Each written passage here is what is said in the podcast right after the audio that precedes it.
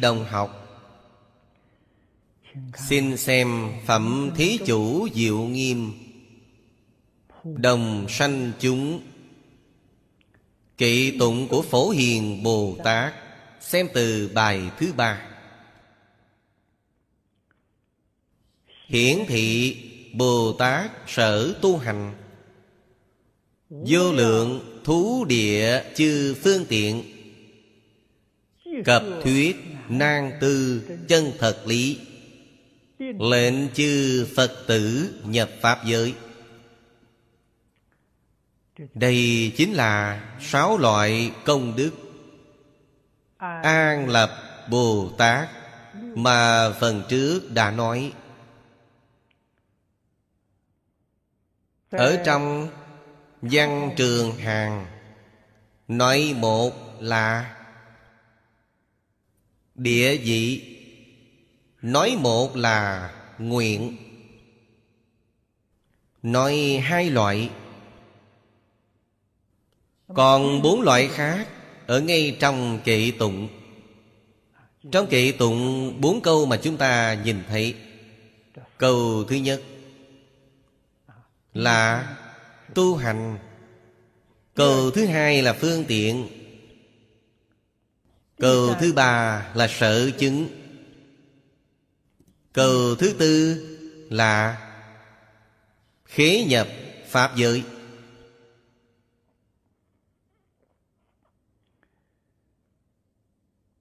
Trong văn trường hàng trước chúng ta giới thiệu qua địa vị của bồ tát rồi. Địa vị là tổng thuyết năm thứ khác đều là biệt thuyết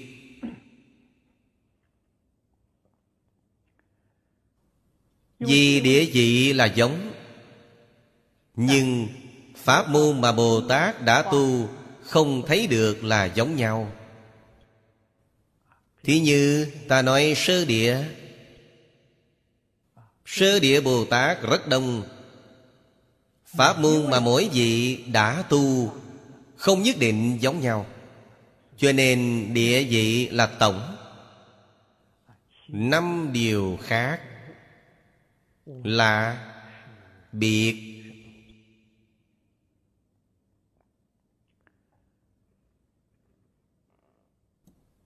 Nguyện là dẫn đầu của hạnh.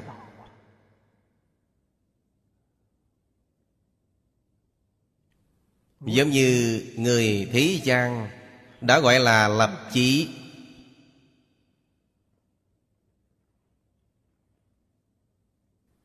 Sự an lập này là vô cùng vô cùng quan trọng. Vì sao? Vì một người sống ở thế gian này Nói thực tại thì Ngày giờ không nhiều. Tính ra bạn sống một trăm năm. Một trăm năm chẳng qua cũng là Ba dạng sáu ngàn năm trăm ngày. Bạn nghĩ xem những ngày ấy không dài lắm đâu.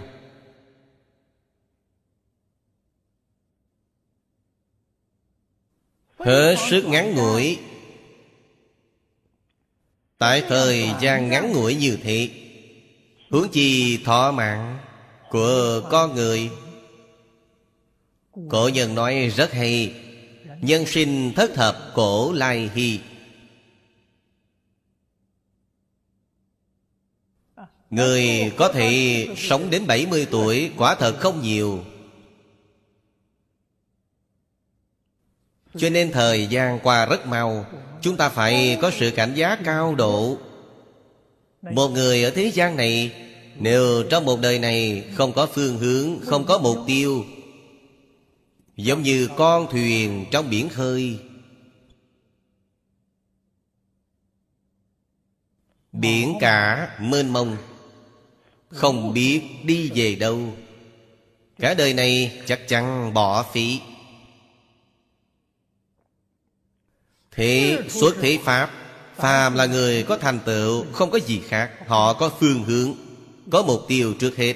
Cả đời họ biết làm sao để nỗ lực. Không rời khỏi phương hướng này, Nhất định có thể đạt đến mục tiêu của họ. Nhà Phật nói, Phát nguyện là tương đồng với lập chí trong thế Pháp nói.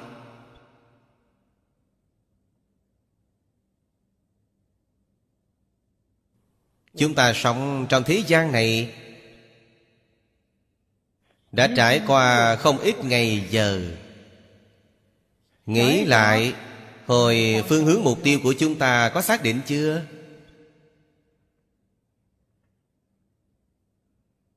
Nếu không có phương hướng mục tiêu, Điều này rất đáng sợ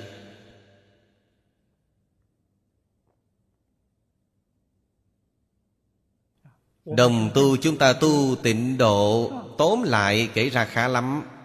Hết sức may mắn. Phương hướng của chúng ta Ở thế giới Tây Phương cực lạc.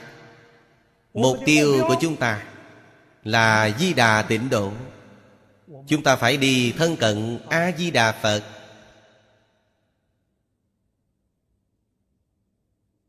Thế là trong một đời này chúng ta biết làm sao để nỗ lực? Làm sao đi tìm phương hướng Để đạt đến mục tiêu lý tưởng của chúng ta? Đó là nguyện.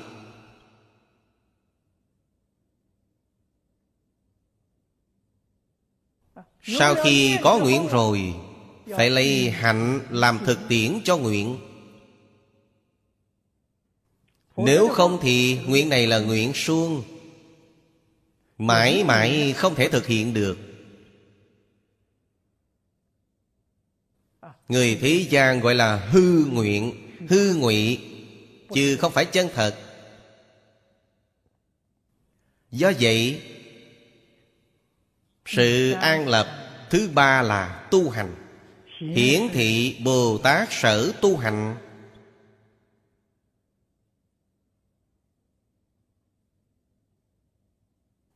Bồ tát sở tu. Phật ở trong tất cả kinh luận. Dạy dỗ không ngừng. Bất luận thí tuôn giảng bộ kinh nào. Ý nghĩa đều là viên mạng hết. Người biết nhìn ra Họ thấy rất rõ ràng, rất minh bạch. Người không nhìn ra Cảm thấy ở trong đó có khác biệt. Người nhìn ra được, biết. Khác biệt không rời khỏi viên dung. Trong khác biệt có viên dung Trong viên dung có khác biệt. Bạn mới có thể nhập pháp môn bất nhị. Đối với chúng ta mà nói, Tu hành hết sức quan trọng. Hạnh bao gồm tư tưởng, kiến giải, ngôn ngữ, hành vi của chúng ta.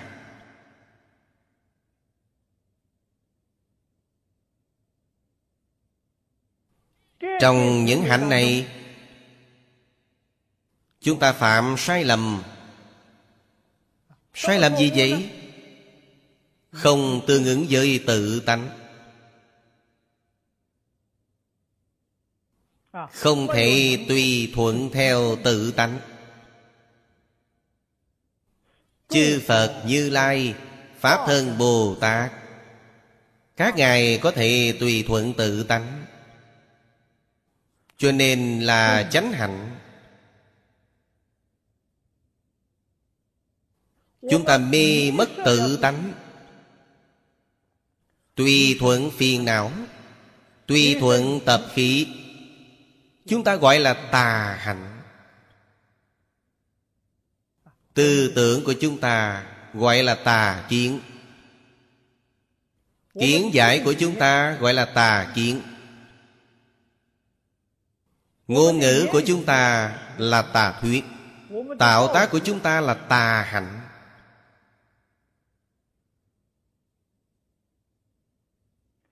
Cải tà quy chánh Thế nào?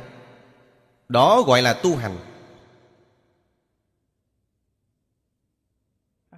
Hạ thủ từ đâu? Điều ấy không thể không nương kinh giáo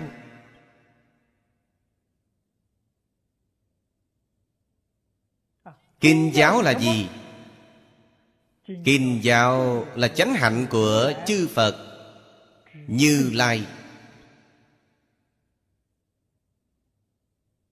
Chúng ta ở trong Kim giáo nhìn thấy Điều chư Phật Như Lai đã nghĩ là gì?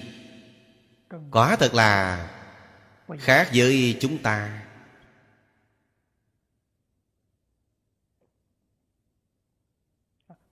Điều chư Phật Như Lai đã nghĩ Là niệm niệm giúp đỡ chúng sanh.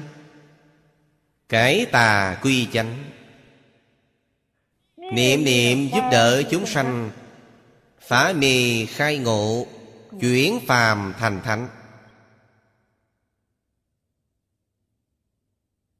Đắc Phật quả. Rốt ráo.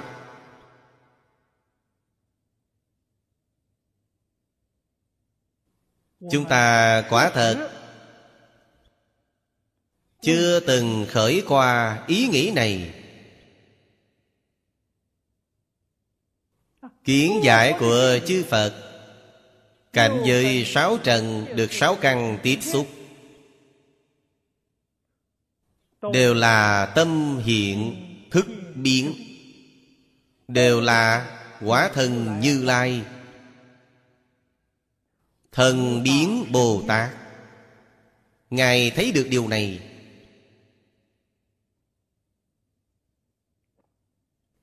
Chính là hoàn toàn không tương đồng với điều chúng ta đã thấy.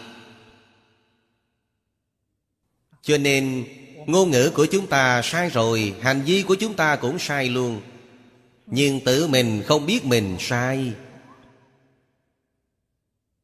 Nếu mình mà biết mình sai, Thì đã không sai rồi. Đó gọi là giác ngộ.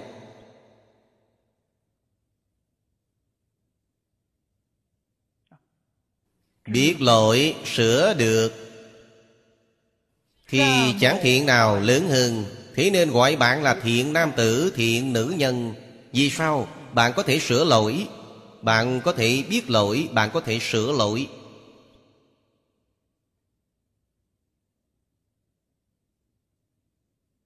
Đó là chỗ hạ thủ Mà chúng ta tự độ độ tha Chúng ta tu hành phải tu từ trong đó.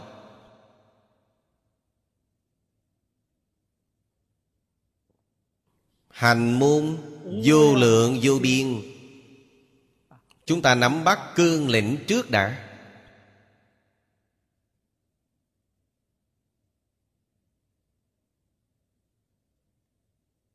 Trong kinh luận Phật dạng tám điều là bát chánh đạo. Nhưng tám điều này toàn là cương lĩnh. Đều giảng là nguyên lý, nguyên tắc hết.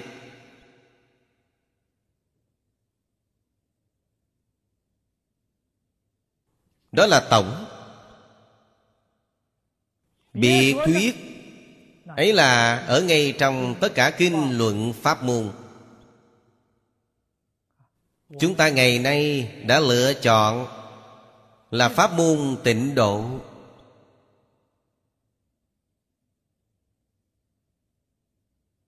Chánh kiến của pháp môn.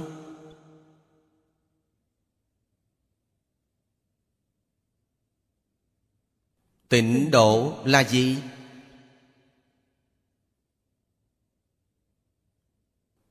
Khẳng định, thị trời tây phương cực lạc, có thật.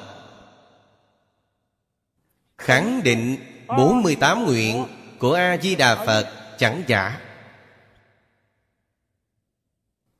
Kiến giải này là chánh kiến. Thế nào gọi là chánh tư duy? Trong hai lần sáu thời.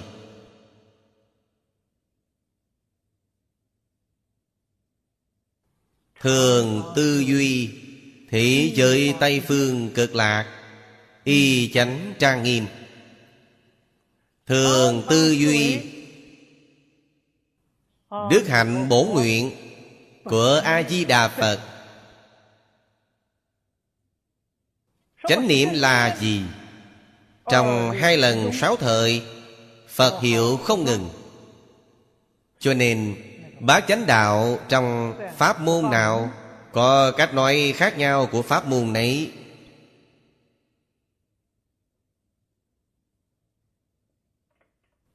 Tịnh Độ Tông chúng ta phải hiểu thuyết pháp của tịnh Tông ra sao?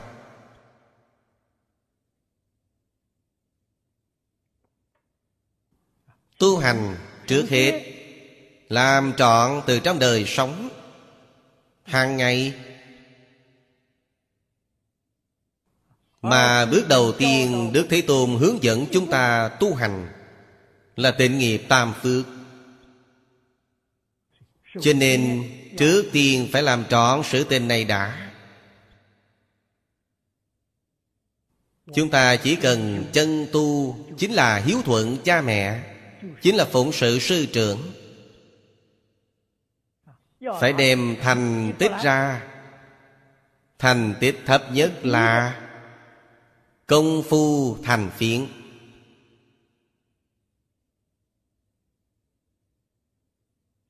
Đó là công phu tối thiểu Của nhất tâm bất loạn.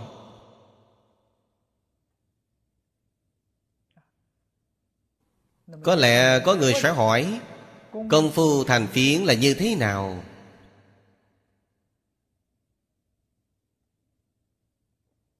Công phu thành phiến thật sự Trong hai lần sáu thời,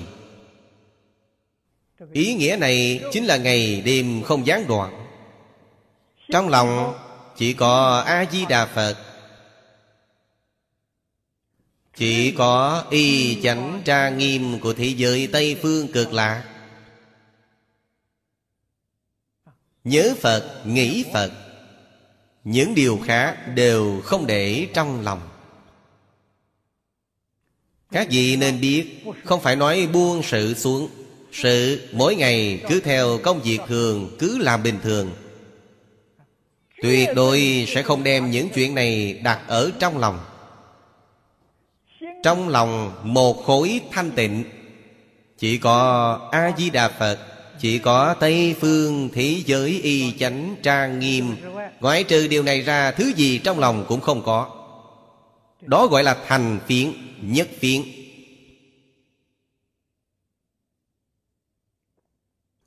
Niệm Phật, niệm đến công phu này, Chính là như Đại Thế Chí Bồ Tát đã nói.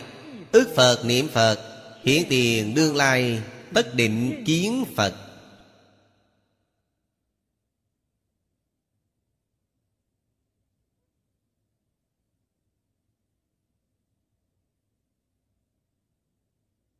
Phát nguyện cầu sanh Tây Phương tịnh độ, Khẳng định được sanh. Sanh tịnh độ nào? Phàm thánh đồng cư độ. Vì sao? Vì kiến tư phiền não của bạn chưa đoạn. Chỉ là công phu niệm Phật tốt.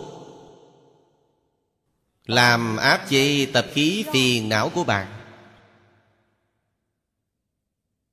Tập khí phiền não Không khởi tác dụng Không hiện hành Chứ không phải đoạn. Tập khí phiền não nếu đoạn rồi Kiến tư phiền não đoạn rồi Đoạn rồi thì như thế nào?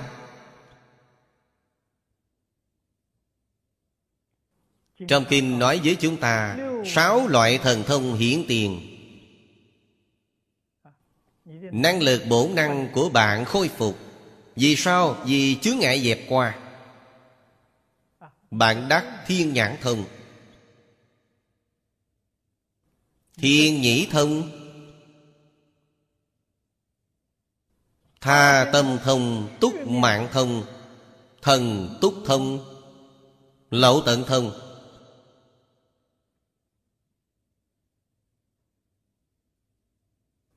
Chúng ta niệm Phật. Có công phu như vậy Thì biết là Giảng sanh thị giới Tây Phương cực lạc. Sanh phương tiện hữu dư độ.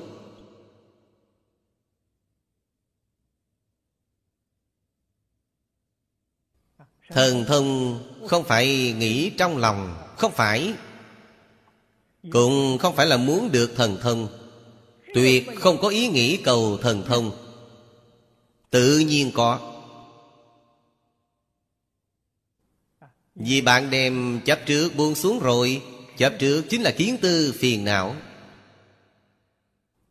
Đối với mọi pháp thì xuất thế gian, Mãi mãi không có chấp trước nữa.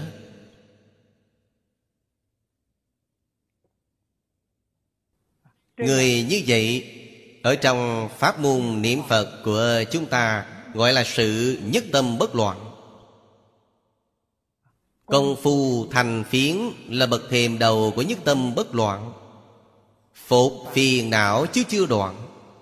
Niệm đến khi mà phiền não đoạn rồi. Đó không phải là phục mà là đoạn luôn. Cho nên bổn năng khôi phục.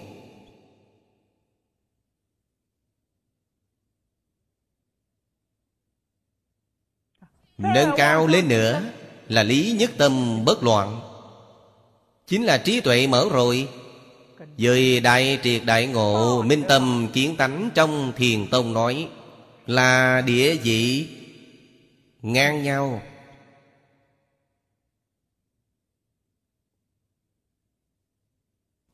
Trần sa phiền não của họ đoạn rồi. Dù mình cũng phá một phẩm. Giảng sanh định thật bảo trang nghiêm độ của thế giới Tây Phương.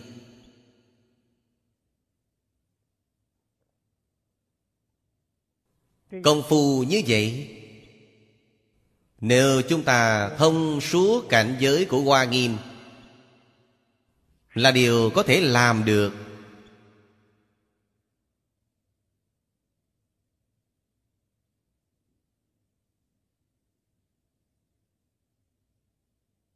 Hoa nghiêm Đối với bất kỳ pháp môn nào, Bất kỳ tông phái nào, Cũng đều có lợi ích không thể nghĩ bàn.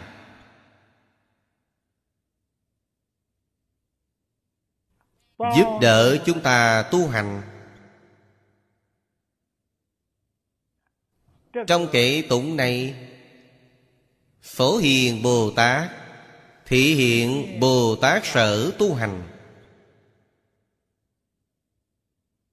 Hướng dẫn chúng ta Phổ Hiền Bồ Tát ở đâu? Nếu bạn lưu ý, Bạn quan sát cẩn thận, Bạn sẽ phát hiện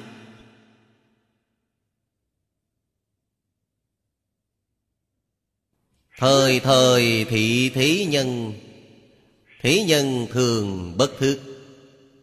Vì sao? Tâm ý thù thảo, Không nhận thức. Nếu như cẩn thận, Rất bình tĩnh. Tâm thường ở trong cảnh giới tịch tỉnh. Thì bạn nhìn thấy Phổ Hiền Bồ Tát, Quả thật là thường hay đến thị hiện. Trước giờ không hề dở dang.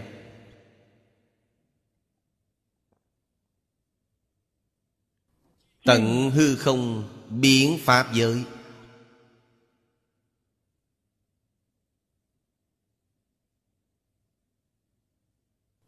Chư Phật Như Lai như vậy Phổ Hiền Bồ Tát cũng lại như vậy.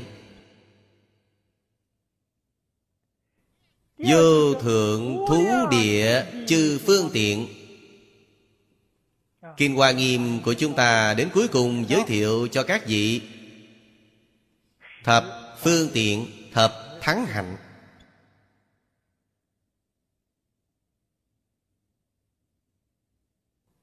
Hiện tại chỉ giới thiệu phương tiện với các vị. Vô lượng thú địa.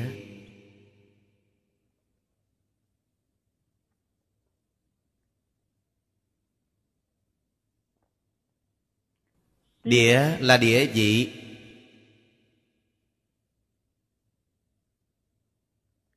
Thú, Thí như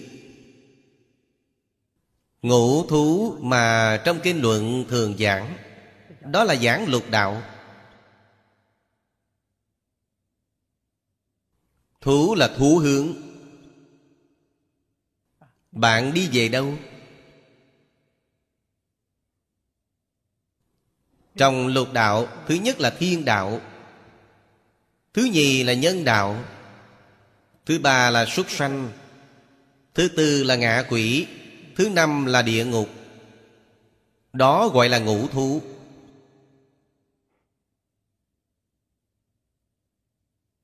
Ngũ thú chính là lục đạo. Còn có một đạo Atula ở đâu? Atula, nếu ở trên trời, Thì chúng ta gọi là Thiên Atula. Thông thường, lục đạo chính là thêm Thiên Atula. Cho nên, ngũ thú với lục đạo là cùng một nghĩa. Trong Kinh Lăng Nghiêm Phật giảng, A-tu-la trừ ra trong nẻo địa ngục không có. Bốn nẻo khác đều có. Nhưng trong lục đạo chỉ nói thiên A-tu-la. Nhân gian A-tu-la thì chúng ta nói nhân đạo bao gồm họ. Sốt sanh đạo có A-tu-la. Ngã quỷ đạo có A-tu-la.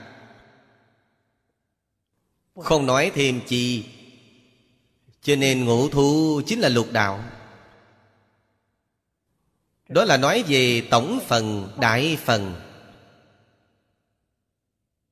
Tế phần là vô lượng thú.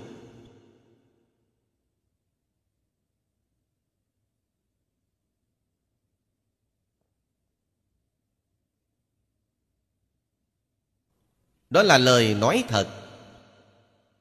Ở trong Phật Pháp Ấy là nói địa vị. Chúng ta thông thường giảng thập tính. Thập trụ, thập hạnh. Thập hồi hướng, thập địa. Đó là đại phận Mỗi vị thứ Trong tế phận đều là vô lượng thú địa.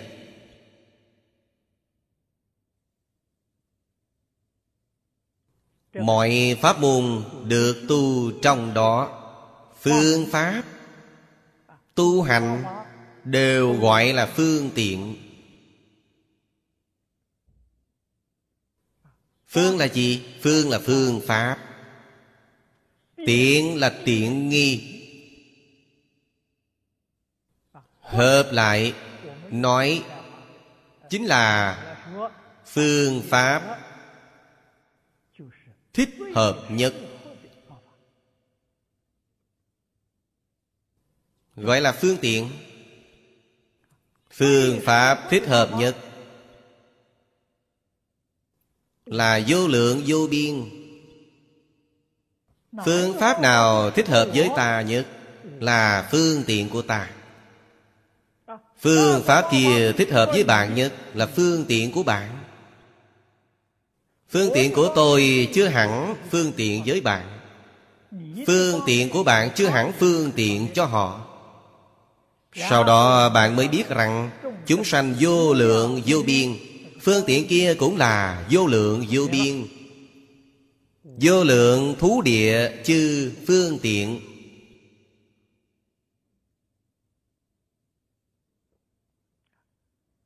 Cập thuyết nang tư chân thật lý.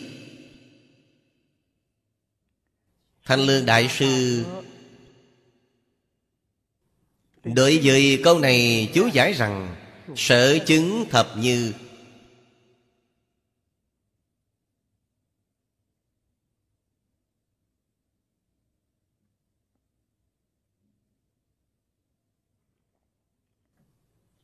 Pháp phương tiện Đem đi giải thích. Trong Pháp phương tiện Bao gồm tam luân thân ngữ ý.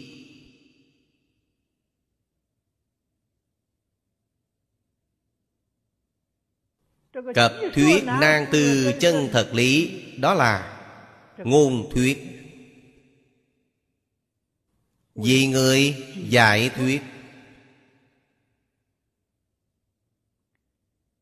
Lý chân thật chính là chân tướng vũ trụ nhân sinh.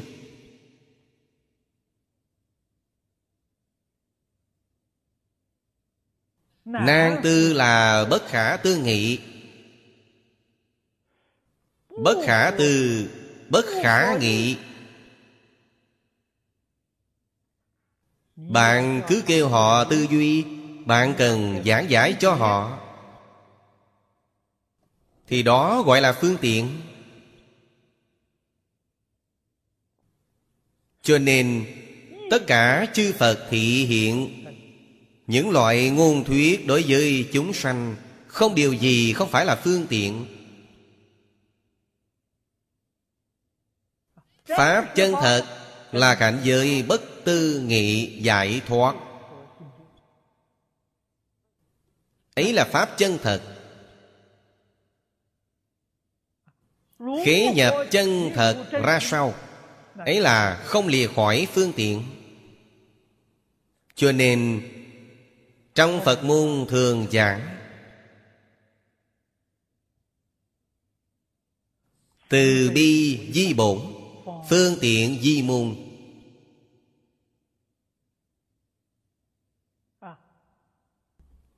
lấy phương tiện khế nhập chân thật. Chúng ta nhìn xem ở Trung Hoa, Mười tông phái Đại Tiểu Thừa. Tiểu Thừa không nói vì sao, Tiểu Thừa chưa nhập lý chân thật. Đại Thừa nhập lý chân thật. Chân thật lý chính là bổn tánh chân như.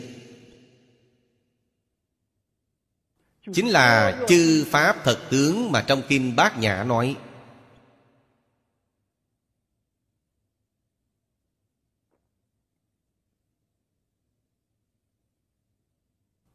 Thiền Tông, Dùng phương pháp quán tâm,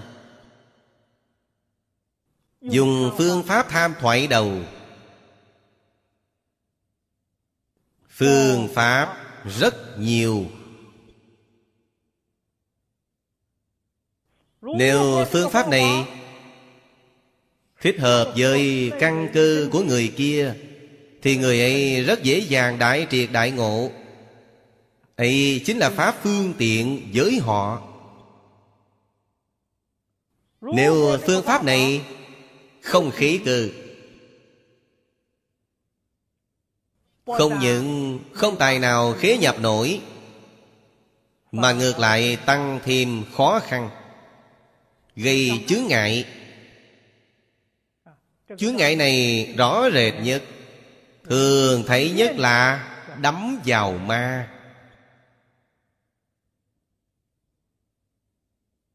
Đó là điều chúng tôi đã thấy rất nhiều ở khá nhiều nơi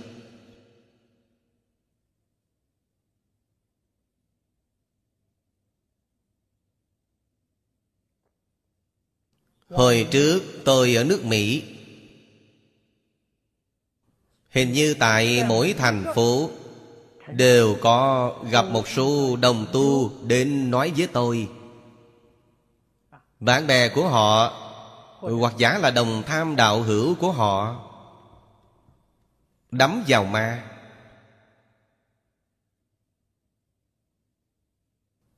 Đến hỏi tôi có phương pháp giúp đỡ họ chăng? Khó Quá khó đi?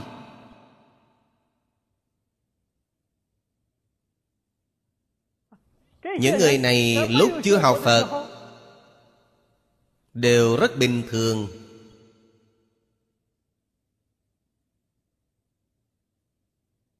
Đi học ở Mỹ rất tốt, Làm gì cũng đều khá lắm. Có không ít người cầm bằng thạc sĩ, Cầm bằng tiến sĩ. Làm công trình sư Ở trong công ty nước ngoài. Sau khi học Phật rồi, Không đến một năm, hai năm, Thì mắc chứng tâm thần phân liệt. Chúng ta thường nói là bệnh tâm thần, trong Phật Pháp gọi là đắm vào ma.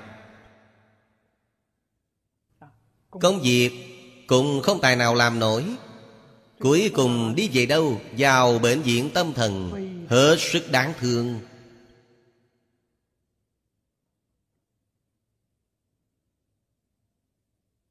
Nguyên nhân đó là gì? Pháp không khỉ cư Pháp môn mà người đó đã tu học, Không thích hợp cho anh ta tu. Anh làm sai rồi. Những chuyện này Lão sư truyền pháp phải chịu trách nhiệm. Một người học với bạn tốt lắm. Bạn biến họ trở nên như thế này Làm sao xứng đáng với người ta? Có lẽ lão sư nói Pháp tôi truyền cho anh ta đúng chứ Làm sao anh ta trở nên như vậy được, Tôi cũng không hiểu nữa. Cách nói này là vô trách nhiệm. Giống như người bác sĩ Chữa bệnh cho người ta vậy.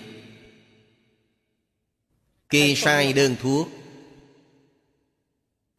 Người này uống vào thì chết ngắt. Mặc dù không phải là ý của ông Ông cũng có thể nói, Tôi kê đơn thuốc này đúng mà. Đâu ngờ họ lại chết.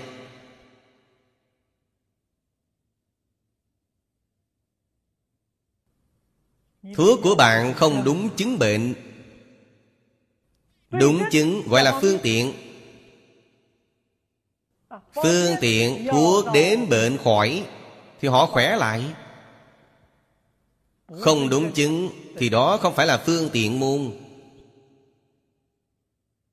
Cho nên, Chúng ta thân cận thiện tri thức. Không thể không lưu ý. Bạn tu học với một người Nói lão thật, Không học chăm chỉ.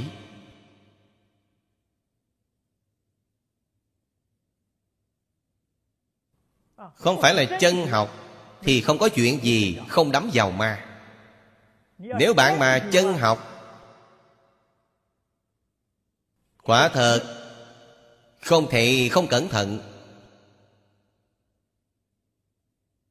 Phương pháp mà thiện tri thức dạy bạn, Nếu bạn mà dùng không thỏa đáng Thì rắc rối đến.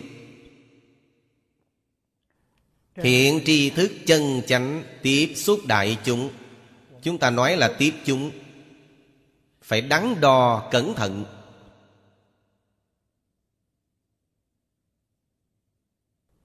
Tôi từng hỏi vài người đắm vào ma. Tôi hỏi họ, có phải là thích cảm ứng không? Có phải là thích thần thông không? Dường như nghe được đáp án đều nhất trí. Thần thông cảm ứng dễ đắm vào ma nhất.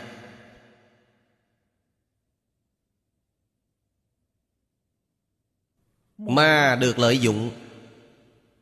Bạn có nhược điểm? Bị người ta nắm thóp. Người nào nắm thóp bạn Hoàn thân trái chủ.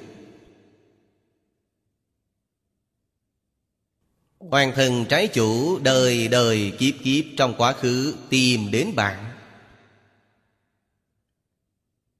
Bạn không học tập chăm chỉ Không sao.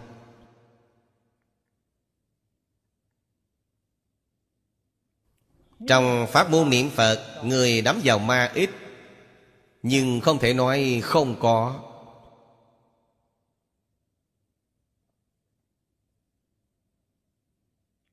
Hồi trước đây tôi thân cận Lý Lão Sư.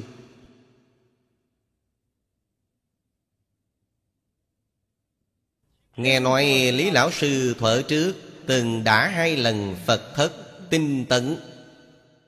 Về sau không có nữa.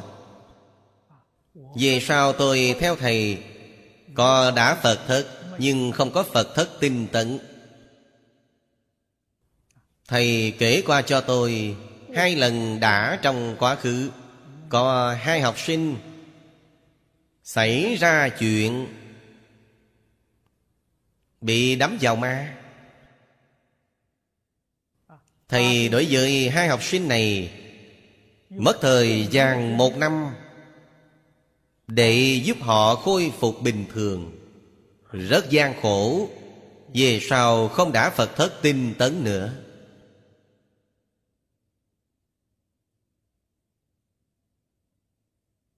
Lão sư đã học qua pháp môn này. Phật thất tinh tấn Là các đồng học đã Phật thất cùng nhau. Chắc chắn không thể vượt hơn 10 người. Vì sao? Mỗi một đồng tu tu hành, Tình trạng của họ Chủ thất sư này Đều phải rất rõ ràng, Phải chăm sóc rất chu đáo.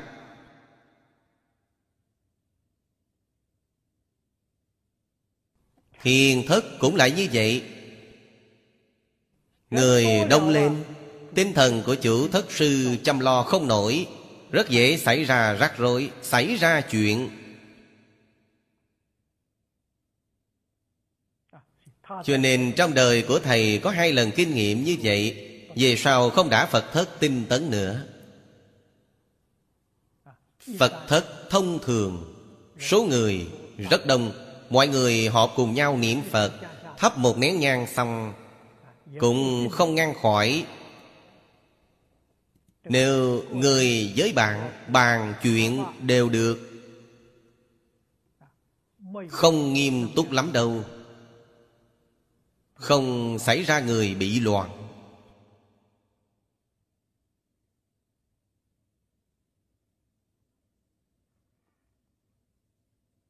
Xảy ra người bị loạn Thật sự nguyên nhân là gì? Tập khi phiền não sâu nặng. Đó là nhân. Bạn dũng mãnh tinh tấn quá, Khiến cho oan thân trái chủ tìm gây rối, Đó là duyên.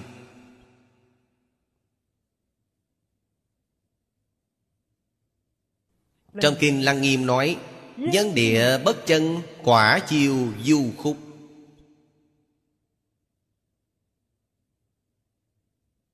Cho nên tu học Đại Thừa, Làm sao có thể khiến Oan thân lụy kiếp Không tìm gây rối?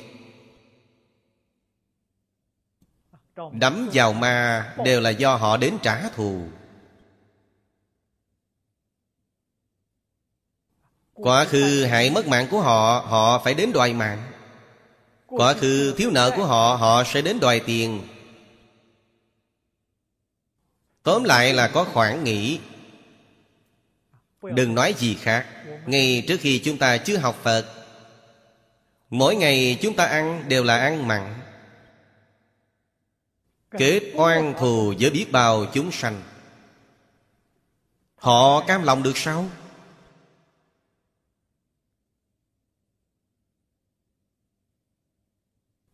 Không cam lòng Cũng chẳng tình nguyện đâu. Đó gọi là mạnh được yếu thua. Oan thù đã kết Phàm phu không biết. Sau khi chúng ta học Phật Mới biết đạo lý này, Mới liễu giải chân tướng sự thật. Cũng không dám sát sanh nữa. Cũng không dám ăn thịt nữa.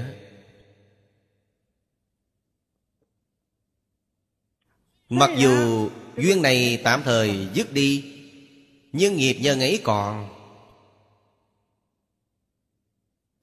Oán hận của họ không tiêu hết, Cho nên Chúng ta phải thường hay tồn tâm, Đem công đức tu học của mình hồi hướng cho họ. Mọi công đức tu học của tôi Là vì oan thân trái chủ Vì các vị là như thế. Họ nhìn thấy, nghe được Trong lòng thoải mái một chút Bình hòa một chút.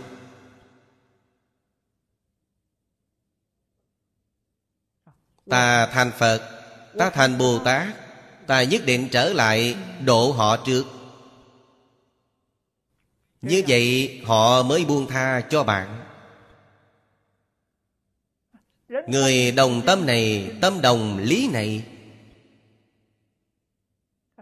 nếu Phật thất tu hành, Chuyên môn gì chính mình? Quên mất chuyện của oan thân trái chủ. Họ nhìn thấy bạn rất muốn dụng công, Bạn rất muốn sanh thế giới Tây Phương cực lạc. Người thiếu mạng ta còn chưa trả ta, Người thiếu tiền ta còn chưa trả ta. Người muốn đi ư, Đâu có dễ dàng thế Tìm tới. Cho nên tâm lượng phải mở mang, Nguyện lực phải rộng lượng.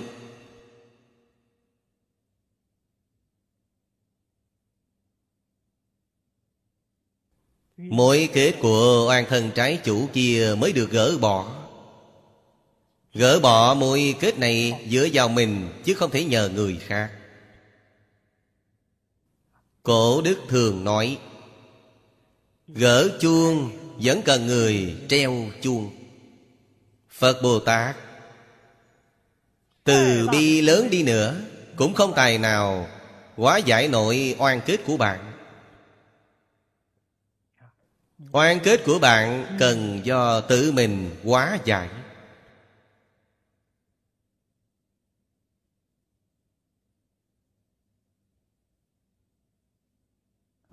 Như năm ngoái, tôi ở Singapore. Lão cư sĩ Trần Quang Biệt giảng sanh.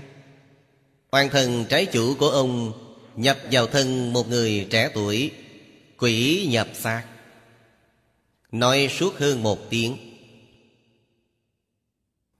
Oan thân trái chủ rất nhiều, Nhưng nhìn thấy cuối đời lão cư sĩ Trần Quang Biệt, Tu hành khá lắm. Niệm Phật giảng sanh thật sự. Họ nhìn thấy rất quan hỷ Tạng thản bội phục.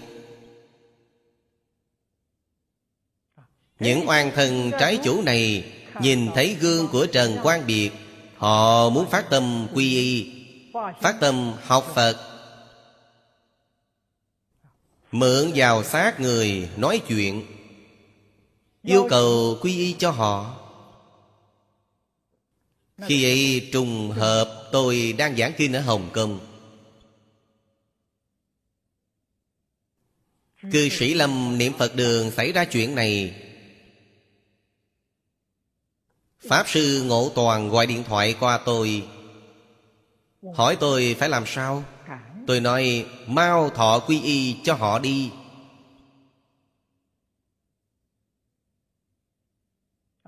Sau khi quy y, Họ đòi nghe kinh. Chỉ định Nghe kinh Địa Tạng Bồ Tát Bổn Nguyện. Đồng tu bên ấy vốn là nói trước với họ, Giảng đường, Lầu năm. Ngày ngày, về đêm đều có Pháp Sư giảng kinh. Họ nói ánh sáng của Pháp Sư quá lớn. Các quỷ thần chịu không nổi.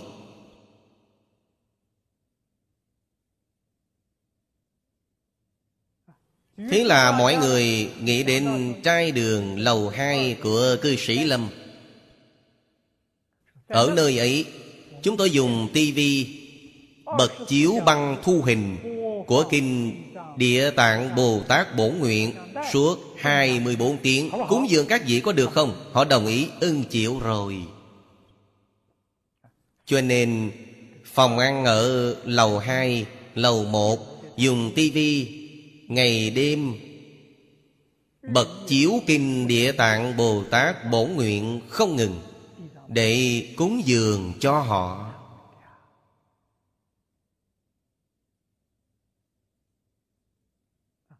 Quỷ thần nhìn thấy oan thân trái chủ Thật sự tu hành có thành tựu, Họ cảm động.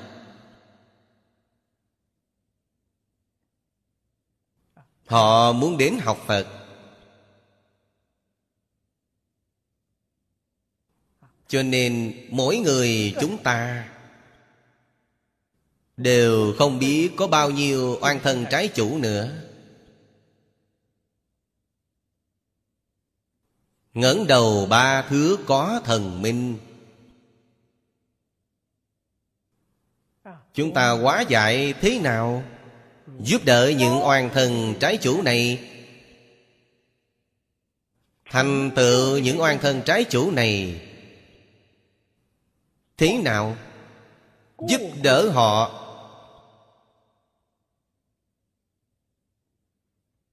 Ai ai cũng phá mê khai ngộ.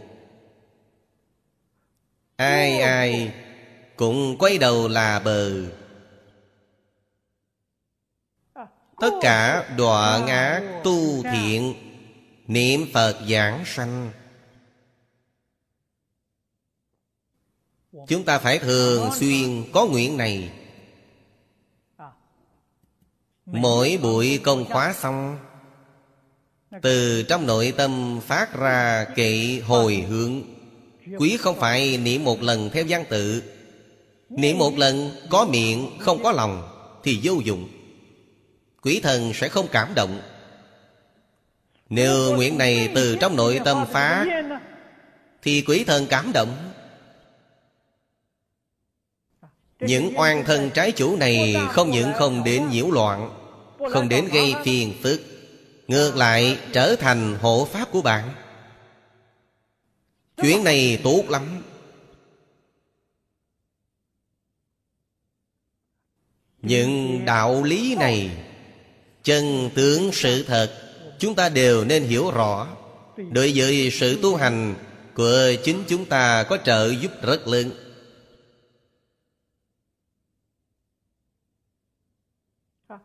Cập thuyết nang tư chân thật lý. Kinh Đại Phương Quán Phật Hoa Nghiêm là thị phạm tốt nhất.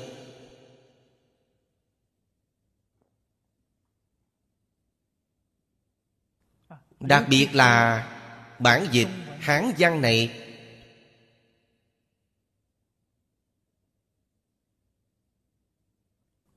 Có thể nói điều khó nói.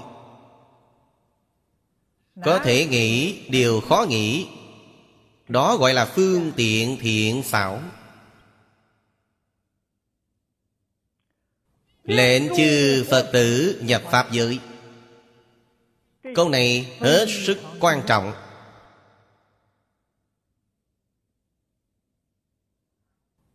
Đó là Đắc quả Đó, mới tính là cứu cánh xuất ly. Vì bạn nhập Pháp giới rồi, Sự nhập là nhất chân Pháp giới. Bạn thoát ly mười Pháp giới rồi. Chúng ta giúp nhập, Phải nhập đến cùng. Phải lấy điều này làm mục tiêu. Ta giúp họ thoát ly ba đường ác là lo giúp, không cứu cánh. Giúp họ thoát ly lục đạo luân hồi, còn không kể là cứu cánh. Tại sao họ chưa rời khỏi mười pháp giới? Phải giúp đỡ họ rời khỏi mười pháp giới. Do vậy, chúng ta khởi tâm động niệm. Những việc đã làm phải chịu cố đến chúng sanh chính Pháp giới. Chúng sanh chính Pháp giới Là bao quát hết luôn mười Pháp giới.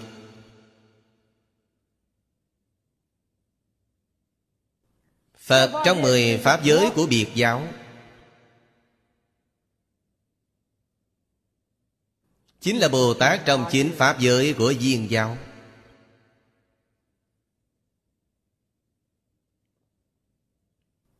Chúng ta phải giúp đỡ họ.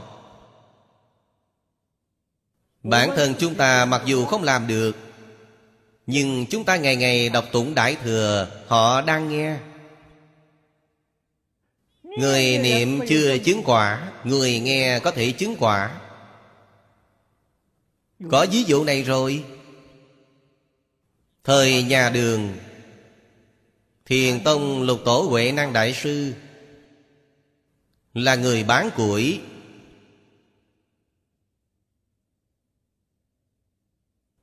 Có một hôm, Ngài bổ củi đi vào thành để bán. Sau khi bán xong, Ngài kiếm được tiền. Lúc trở về, Ngẫu nhiên, Nghe một người đang niệm kinh Kim Cang. Người niệm kinh ở trong nhà, Ngài từ ngoài sông cửa nghe được.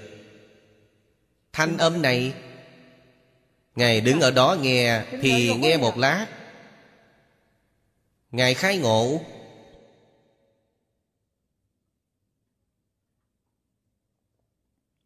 Do đó có thể biết, Chúng sanh có căn tánh rất lợi Trong chính Pháp giới. Chúng ta ở trong đó đọc Kinh Đại Thừa. Chúng ta ở trong đó nghiên cứu, thảo luận Kinh Đại Thừa. Họ nghe được thì có thể đại triệt đại ngộ, Minh tâm kiến tánh, Bèn siêu diệt. Chính Pháp giới. Chúng ta kết duyên lành với họ. Tương lai họ thành Phật, thành Bồ Tát, Nhất định sẽ độ chúng ta trước. Chúng ta có duyên sâu với họ. Nếu bản thân chúng ta có thể Tùy văn nhập quán, Trong một đời này Chúng ta cũng có thể nhập Pháp giới.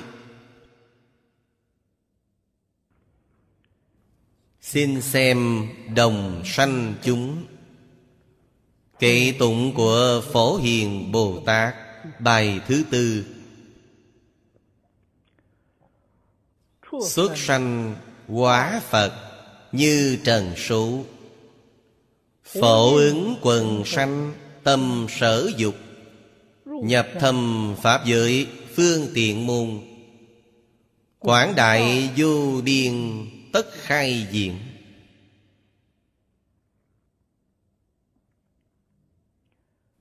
Thanh Lương Đại Sư, Trong chú dạy có nói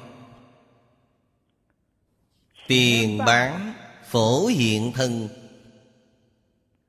Hậu bán, diễn sở chứng.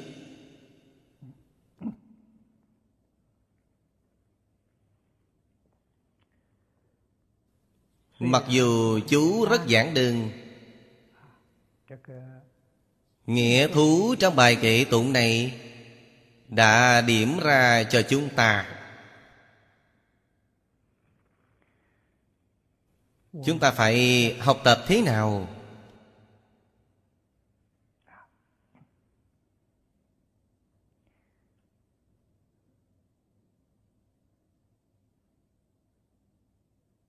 Chư Phật Như Lai.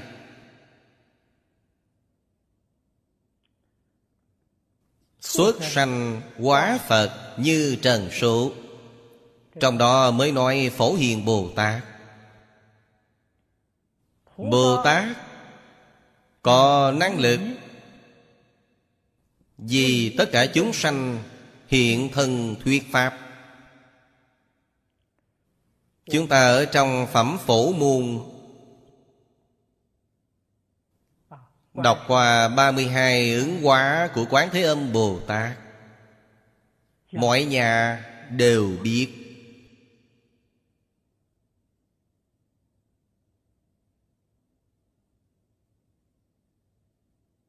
Bồ Tát là nên dùng thân nào đắc độ Thì Ngài hiện thân này Cho nên Bồ Tát có hình tướng Nhất định hay không, Nói cho các vị không có.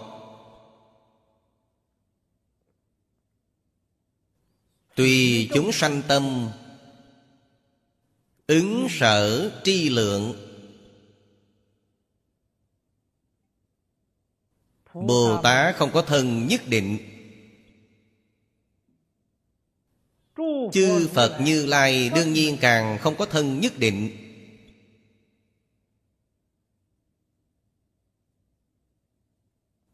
Bồ Tát A-la-hán, Bích Chi Phật trong mười Pháp giới Có thân tướng nhất định. Song họ cũng có thể biến hóa. Nhưng Phật giới Pháp thân Bồ Tát Không có tướng nhất định. Không có tướng. Vô ngã tướng, vô nhân tướng, vô chúng sanh tướng, vô thọ giả tướng Ngài đích thực là vô tướng. Không những vô tướng mà ý nghĩ đều không có. Vô ngã kiến, vô nhân kiến, vô chúng sanh kiến, vô thọ giả kiến. Vì vậy Ngài có thể tùy duyên hiện tướng Có thể hiện tướng vô lượng vô biên. Xuất sanh quá Phật như trần số. Trần số Là tận hư không biến Pháp giới. Không phải là một tam thiên đại thiên thế giới. Không phải là mười đại thiên thế giới. Trần số của vô lượng vô biên đại thiên thế giới. Quả thân của Bồ Tát. Sánh bằng với trần số. Đó là thật. Xuất sanh hóa Phật. Dùng một vị Phật làm đại biểu không phải hoàn toàn đều thị hiện Phật thân. Trong đó chính là nói với chúng ta, Nên dùng thân Phật mà đắc độ, Bồ Tát có thể hiện thân Phật. Những thân khác đương nhiên có thể hiện. Dùng Ngài để làm đại biểu, Nên dùng thân nào đắc độ thì hiện thân này Có thể nói Sở hiện những loại thân khác nhau Đều là thân Phật, Đều là thân Bồ Tát.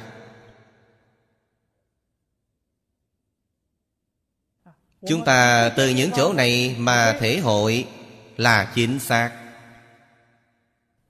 Là không có sai lầm.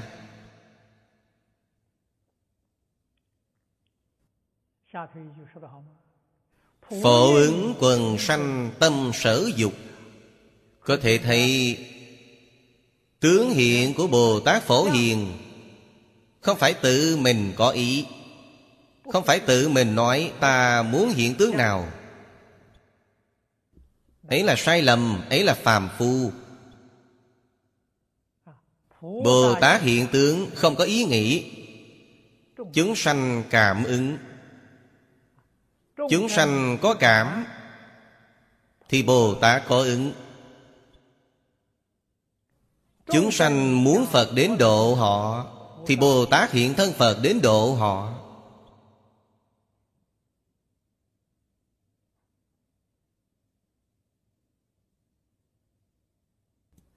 Chúng sanh muốn Bồ Tát đến độ họ, Thì Ngài hiện thân Bồ Tát đến độ họ. Chúng sanh muốn một A-la-hán đến độ họ thì Bồ Tát hiện A-la-hán đến độ họ.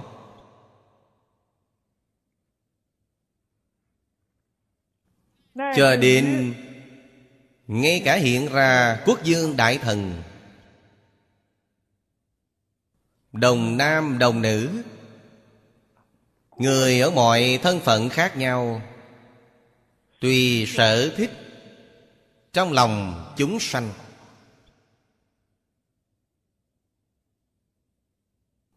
Trong lòng chúng sanh thích gì, Ngài đều có thể hiện thân.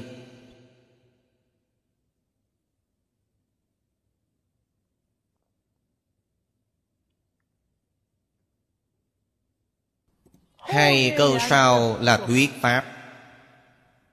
Nhập thâm Pháp giới, phương tiện môn. Quảng đại vô biên tất khai diễn. Còn câu trước, Tự mình nếu nhập không sâu, Làm sao bạn có thể giúp đỡ người khác Khai thị?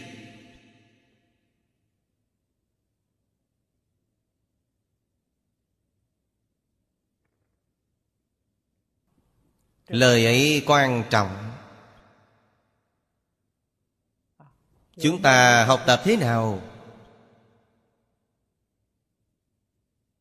Chúng ta không có đức hạnh Như Bồ Tát. Không có trí tuệ của Bồ Tát, Cũng không có thần thông của Bồ Tát. Nhưng không thể không học.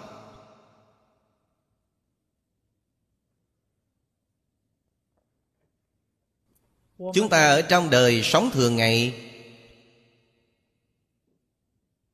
Như vậy từ sáng đến tối, Chúng ta sẽ tiếp xúc với rất nhiều người có thân phận khác nhau.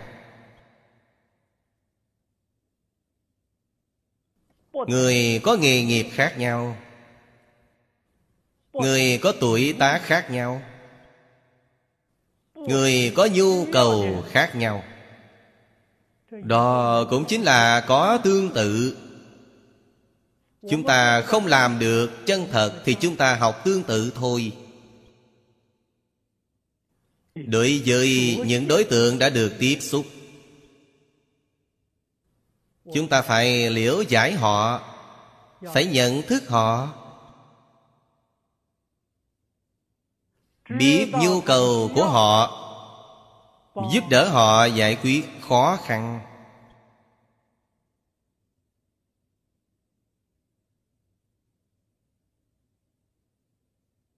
Đó là điều không thể thiếu sót. Nhưng tự mình Tu hành Không thể không nỗ lực, Không thể không dụng công,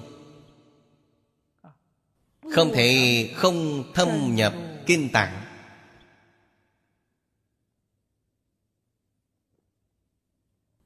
Kinh điển mà chúng ta đọc qua, Mặc dù không nhiều, Điều đó không quan trọng. Phải thâm nhập.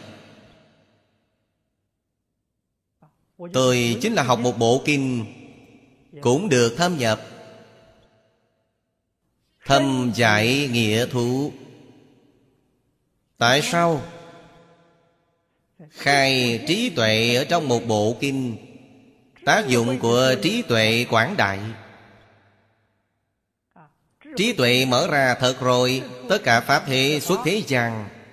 Hệ tiếp xúc là thông Người thế gian chúng ta thường nói rằng, Loại suy mà biết.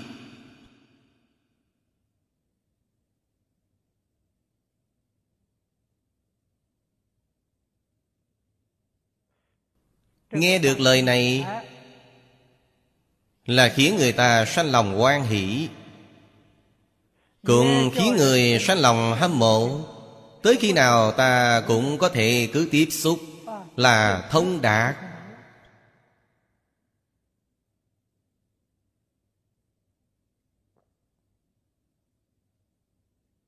Nhân thật sự là gì?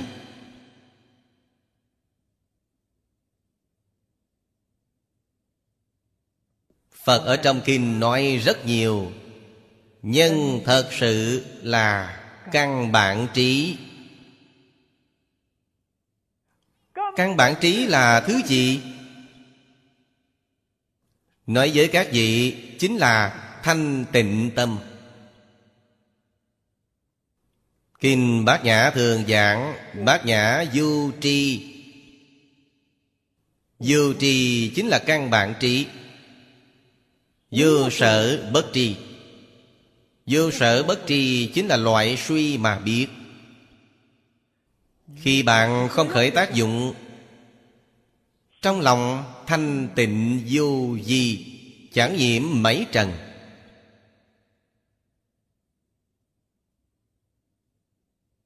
Người niệm Phật chúng ta Trong hai lần sáu thời, Trong lòng là một câu Phật hiệu.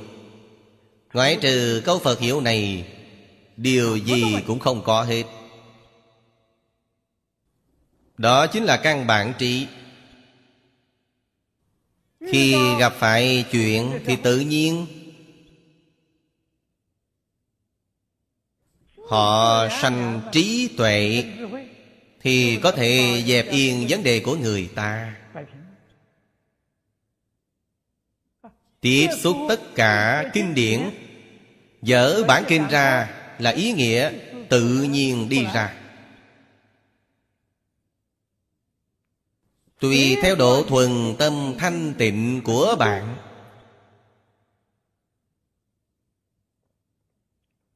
Tâm của bạn càng thanh tịnh Ý nghĩa kinh văn mà bạn xem càng nhiều. Bạn xem càng sâu càng rộng. Nếu tâm địa chẳng thanh tịnh Dạ. Dở kinh văn ra xem, Chú giải ý nghĩa đều không nhìn ra được. Cho nên, Cổ nhân tu học khác với Người thời nay chúng ta học Phật. Cổ nhân là cầu căn bản trí trước. Hậu đắc trí là điều rất dễ dàng thành tựu.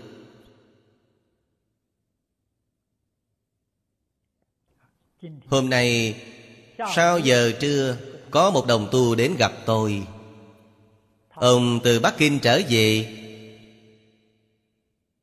Nói với tôi, Ông gặp được một người, Tuổi tác đại khai, Chỉ hơn 30 tuổi, Rất có tài hoa.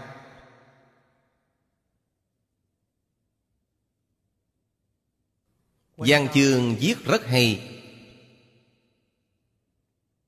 Cơ sở của anh Đã đặt từ thời đi học ở trung học trước đây rồi.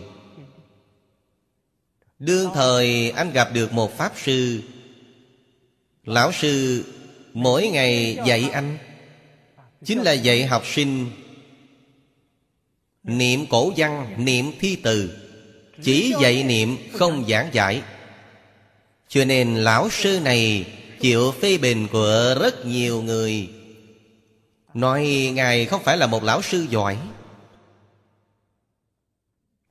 Hiện tại đám học sinh này có thể xem hiểu được cổ thư Có thể viết văn chương giỏi Đều là đắc lực nhờ lão sư này hướng dẫn.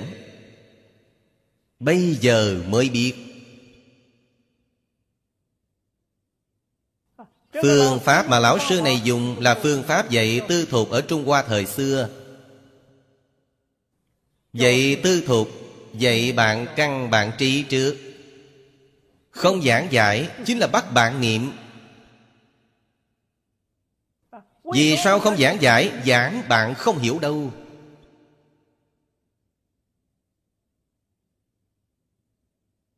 Phương pháp này giống như làm ăn vậy bạn muốn mở cửa tiệm, Tương lai làm ăn. Bây giờ phải làm sao? Dốc vốn trước. Vốn gì đừng quản, Dốc hàng loạt. Tương lai bạn sẽ mở công ty bách hóa.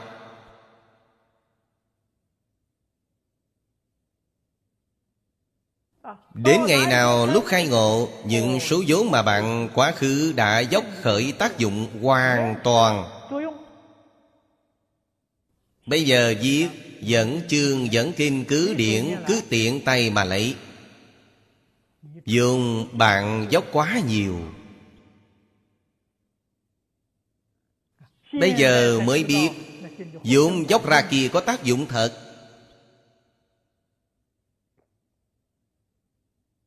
Cho nên, bạn muốn thật sự có thành tựu, Bạn phải có tính tâm đối với lão sư. Lão sư này thiện xảo thật sự. Nếu bạn mà không hiểu không có tính tâm Thì bạn sẽ bỏ lỡ ngay trước mặt Thật đấy.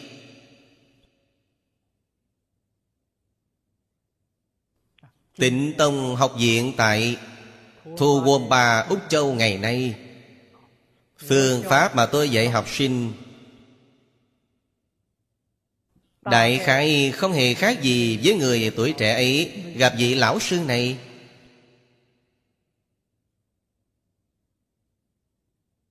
Phương pháp của tôi còn khắc nghiệt hơn, Còn đáng ghét hơn vị lão sư kia.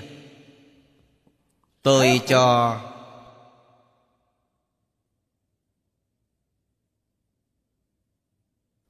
Các vị mỗi ngày nghe kinh 8 tiếng. Tám tiếng, chỉ nghe một cái đĩa. Một cái đĩa, Nghe tám tiếng. Một tiếng này bật đi bật lại nghe tám lần. Không được nghiên cứu thảo luận. Cứ nghe lão lão thật thật, Nghe từng lần từng lần. Đừng có nghĩ. Vì sao? Các vị chưa có được căn bản trí. Tâm của các vị không thanh tịnh. Tập khí phiền não của các vị rất nặng. Tôi dùng phương pháp này Dẹp bỏ tập khí phiền não của các vị đi. Thành tựu căn bản trí của các vị Cũng tức là Huấn luyện tâm thanh tịnh Các vị nghe mà nếu nghiên cứu thảo luận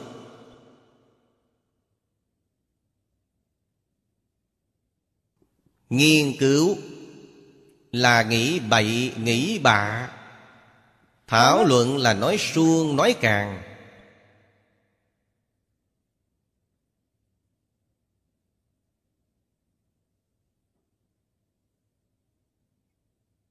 Bạn không hiểu dụng ý của tôi Tôi để bạn nghe Nghe rất chính Nghe những điều được nghe 8 lần, Đại khái là cho dù không thể ghi nhớ hoàn toàn, Nhưng có thể nhớ đại ý. Nhớ được tự nhiên.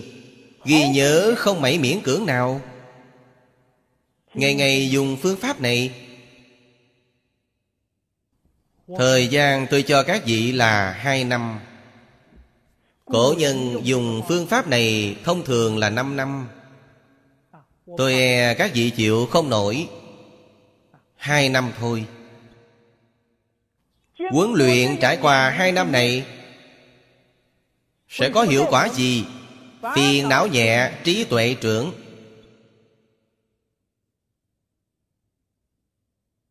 Hai năm sau Các vị lại đọc qua Kinh Tạng lại học tập giảng kinh. Tự nhiên sẽ khác với người bình thường.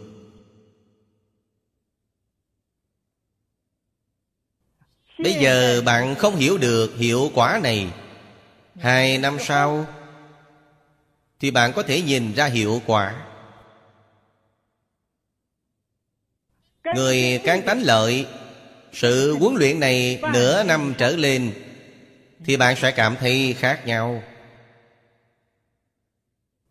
Sẽ có một chút trí tuệ, phiền não bớt đi rất nhiều.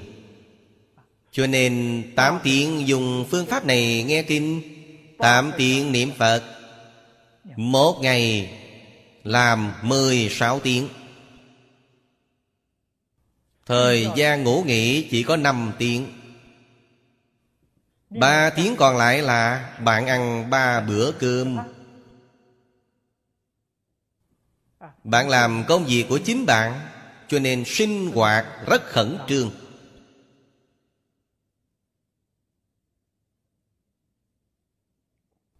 Phương pháp này không phải do tôi phát minh. Từ xưa đến nay, tổ tổ tương truyền.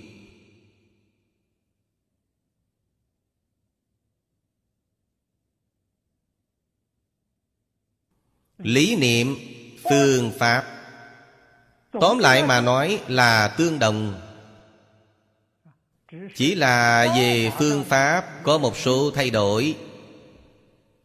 Trước đây là dạy bạn đọc kinh. Phương thức hiện nay tôi dùng là dạy bạn nghe băng thu hình.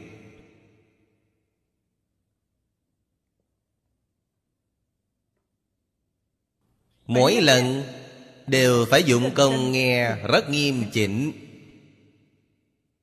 Có thể viết bút ký. Bút ký đừng viết chi tiết. Ghi đại ý là được rồi. Khi mỗi lần nghe, Bạn nghe được tâm đắc của mình. Bạn có chỗ thọ dụng. Bạn có thể ghi lại. Mỗi lần ghi, Mỗi lần đều dụng công, Mỗi lần không bỏ uổng, Mỗi lần không qua loa. Cơ sở trong hai năm của bạn, Có thể ngang với sự tu học 20 năm trong quá khứ của bạn. Phương pháp mà tôi dạy bạn Bạn phải làm chăm chỉ. Còn có rất nhiều đồng học ở Trung Hoa, ở nước Mỹ phương xa. Hy vọng vào được học viện úc châu để học tập. Nếu bạn mà hiểu phương pháp của tôi thì ở đâu học cũng như nhau hết.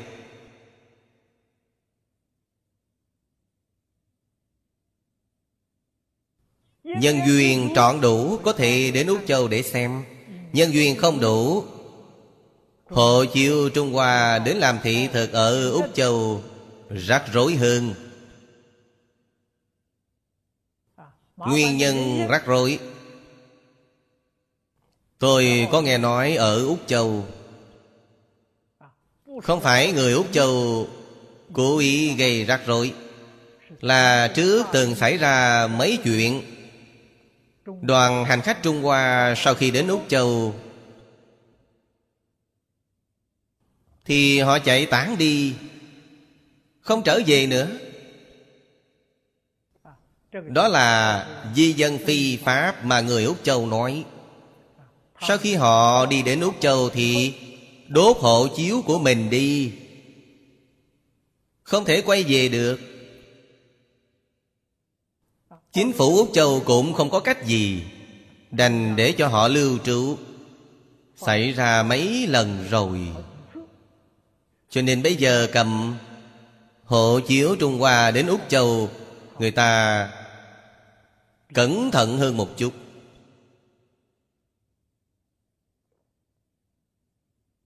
Những chuyện này trước đây ở Mỹ Quốc, ở Canada đều đã từng xảy ra.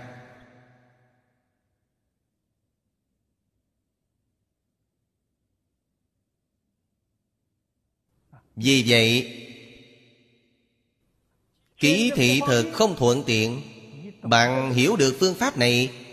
Bạn ở trong nhà Hoặc giả bạn ở bất kỳ đạo tràng nào Đều có thể học tập như vậy.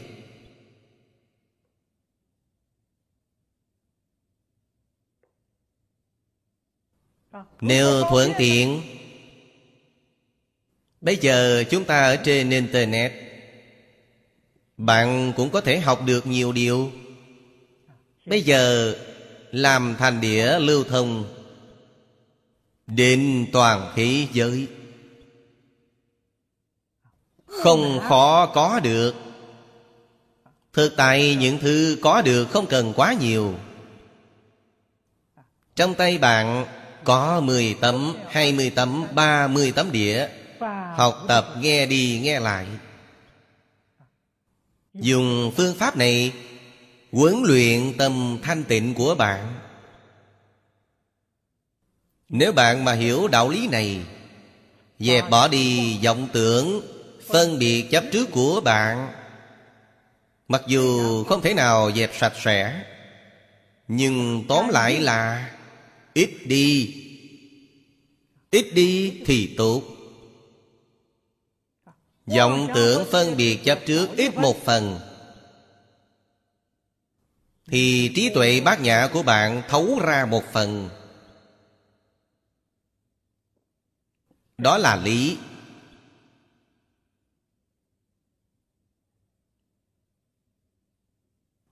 Đó gọi là nhập thâm pháp giới phương tiện môn. Chúng ta thâm nhập ở trong một bộ kinh. Thâm giải nghĩa thú ở trong một bộ kinh. Thâm giải nghĩa thú Không cần dùng tư duy, Không cần dùng nghiên cứu. Nghe một lần Một lần, Thì tự nhiên khí nhập.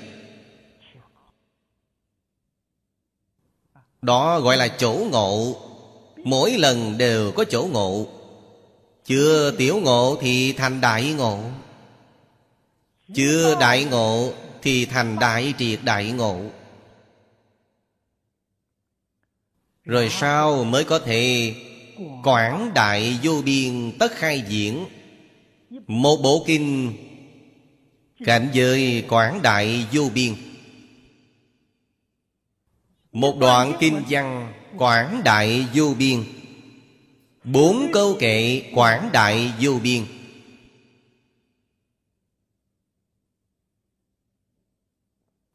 Đạo lý này không thể không biết.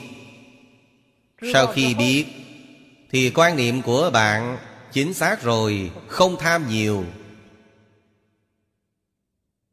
Biết điều gì? Chuyên tin. Nhất môn thâm nhập, Trường thời quân tu. Tự nhiên có khai ngộ, Có một ngày khỉ nhập.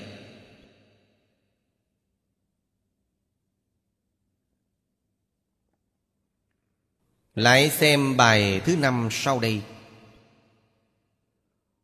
Như Lai danh hiệu đẳng thế gian, Thập phương quốc độ tất sung biến. Nhất thiết phương tiện dù không quá, Điều phục chúng sanh dài ly cấu.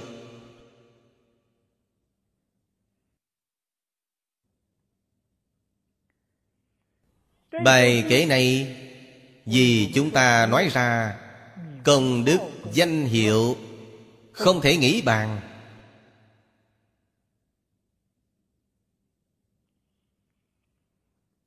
Đồng học học Phật chúng ta Không thể không hiểu.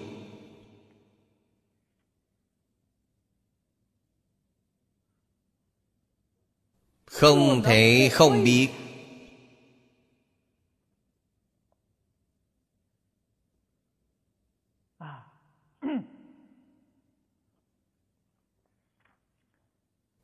Danh hiệu của Bồ Tát. Vô lượng, vô biên. Đẳng thế gian.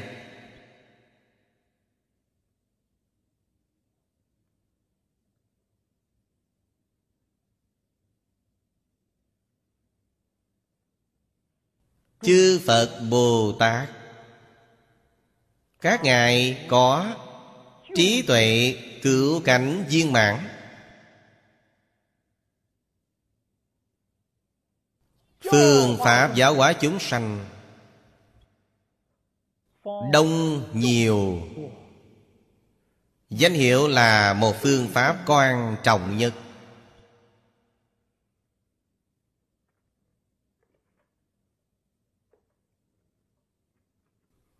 Bổn sư Thích Ca Mâu Ni Phật của chúng ta.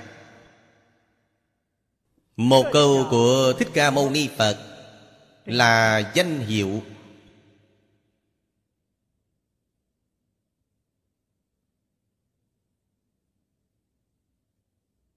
Ngài dạy chúng ta điều gì?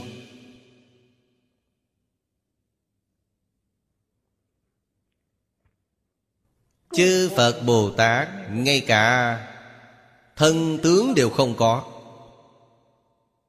Tùy chúng sanh tâm, ứng sở tri lượng Thân tướng hãy còn không có, Danh hiệu đâu ra. Lão tử, Ở Trung Hoa thời xưa, Bạn đọc xem Năm ngàn lời này, Chúng ta dở ra. Câu đầu tiên là, Đạo khả đạo, Phi thường đạo, Danh khả danh, Phi thường danh. Danh là danh tự.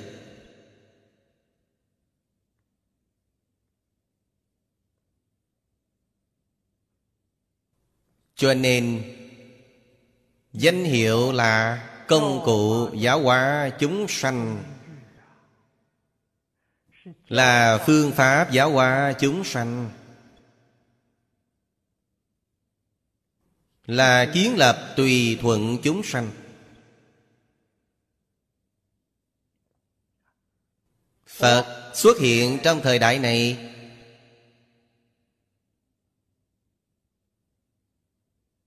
Quan sát Thói xấu của chúng sanh thời đại này là gì?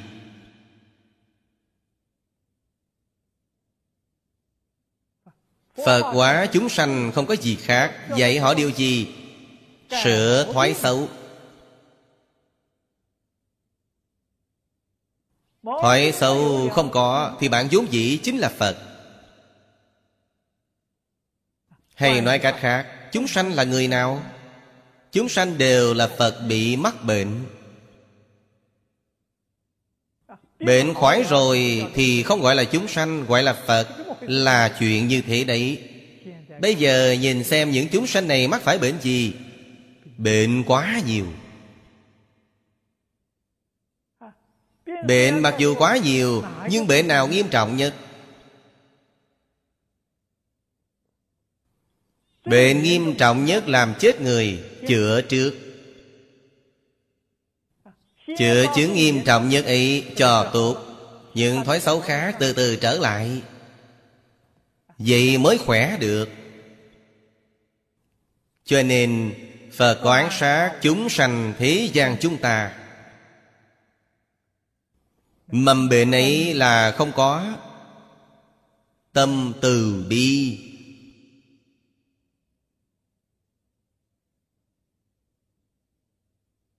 Chung sống tự tư tự lợi với tất cả chúng sanh.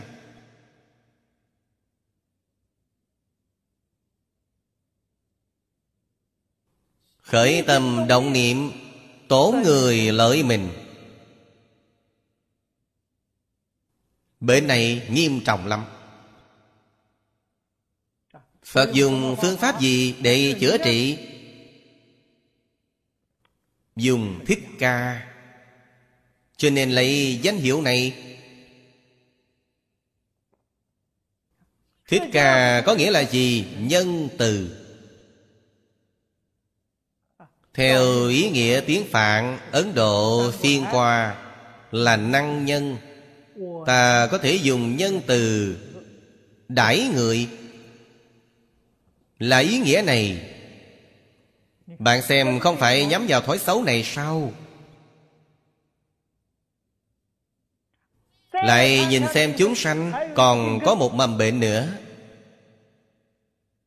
Mầm bệnh này Chính là nghĩ ngợi bậy bạ. Vọng niệm tràn lan.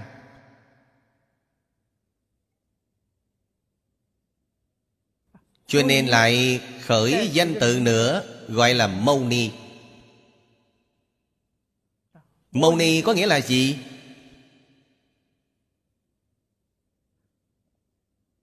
Mâu Ni tiếng Phạn, Phiên sang tiếng Hoa có nghĩa là tịch diệt. Thanh tịnh, tịch diệt. Tịch là tịch tỉnh Diệt là Diệt vọng tưởng. Diệt tạp niệm của bạn, Diệt vọng tưởng của bạn, Thì bạn khôi phục được tịch tỉnh.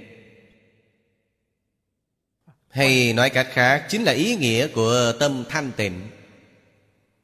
Phật biết khu vực này. Khu vực này, Chúng ta ngày nay nói là địa cầu. Thời đại này.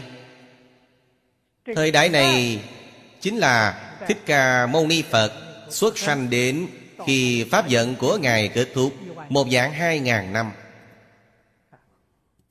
Chúng sanh trong khu vực này Thời đại này Căn bệnh lớn chính là nó. Cho nên Ngài dùng đến danh hiệu ấy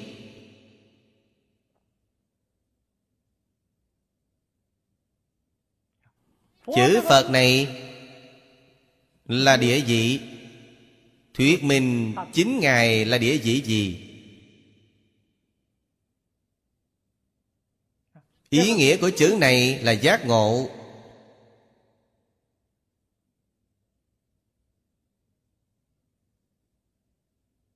Bồ Tát cũng là giác ngộ, Phật cũng là giác ngộ. Phật là giác ngộ viên mạng Bồ Tát tuy giác ngộ, song chưa viên mãn.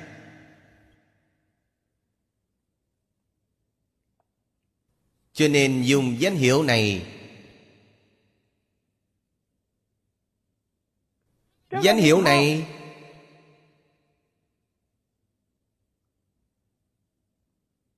Khắp thế giới sa bà.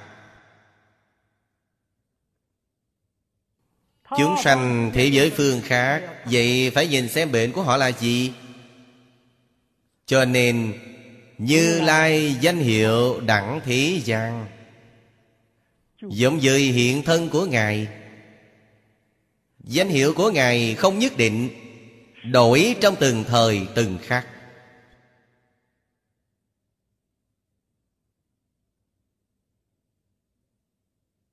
Như một người chúng ta, Giống như ở trong xã hội này, Danh phận của chúng ta, Danh hiệu ấy đang đổi thường xuyên.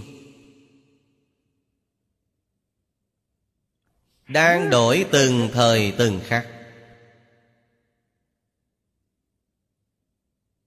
Ngũ luân thập nghĩa mà Nho gia nói. Ở trong gia đình Chúng ta đối với cha mẹ, Xưng là con cái. Đối với con cái Của mình là cha, Thay đổi danh hiệu. Đối với em, ta là anh, Với anh, Ở trên ta Lại biến thành em. Danh hiệu này cứ đổi từng thời từng khác. Do đó loại suy Thì bạn biết. Danh hiệu Không phải là thường hằng, Thay đổi từng thời từng khắc. Tùy theo thân phận, Địa vị, công tác, Luôn luôn thay đổi danh hiệu. Danh khả danh phi thường danh.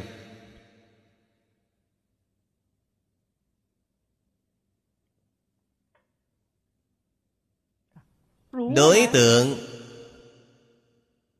Mà Như Lai giáo hóa chúng sanh Là tất cả chúng sanh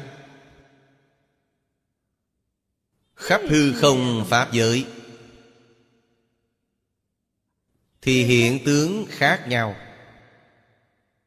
Tùy chúng sanh tâm Hiện nhiều loại tướng khác nhau Danh hiệu đương nhiên biến hóa càng lớn, Còn rộng hơn,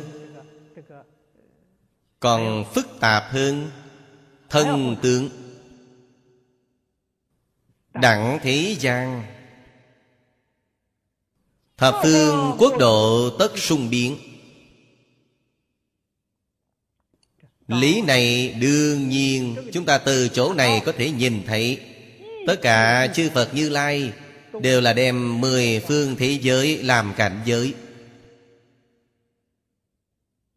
Tuyệt đối không phải nói một cõi Của chính mình.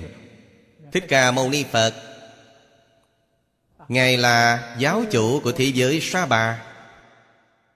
Thế giới Sa Bà là địa khu giáo hóa của Ngài. Giống như một trường học Thế giới Sa Bà ví như là trường học. Thích Ca Mâu Ni Phật ví như là hiệu trưởng của trường học này. Trường học này xây dựng ở địa phương này, Nhưng Học sinh đến trường học Tiếp nhận giáo dục Khắp cả toàn thế giới. Tuyệt không phải nói trường học của tôi Chị thu nhận học sinh bản địa. Chị thu nhận học sinh bản quốc. Họ chiêu thu còn có học sinh nước ngoài.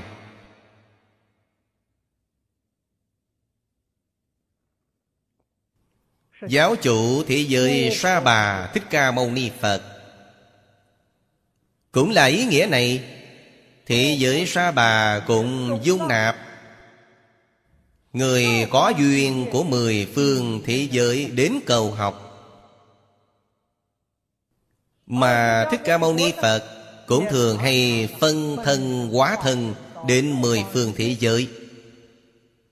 Giúp đỡ Như Lai của thế giới ấy, Giáo hóa chúng sanh. Ví như Hiệu trưởng trường học của chúng ta Có thể đến trường học khác để đảm nhiệm làm giảng viên, Ngày đến đó để mở tiết dạy. Đạo lý này như nhau, Trường học của chúng ta Cũng có thế giới phương khác. Hiệu trưởng của trường học phương khác vào chỗ chúng ta Để đảm nhiệm làm giảng viên để lên lớp. Là điều duyên dung, Là sự vô ngại. Sự thật này chúng ta ở trong Kinh Hoa Nghiêm Thấy được rõ ràng, minh bạch hơn.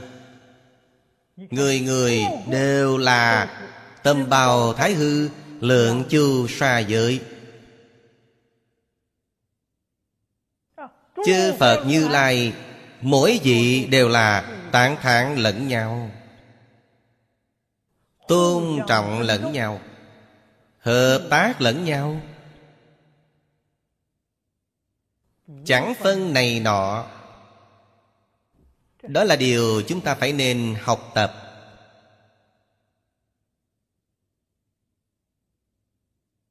Quả nhiên minh bạch rồi.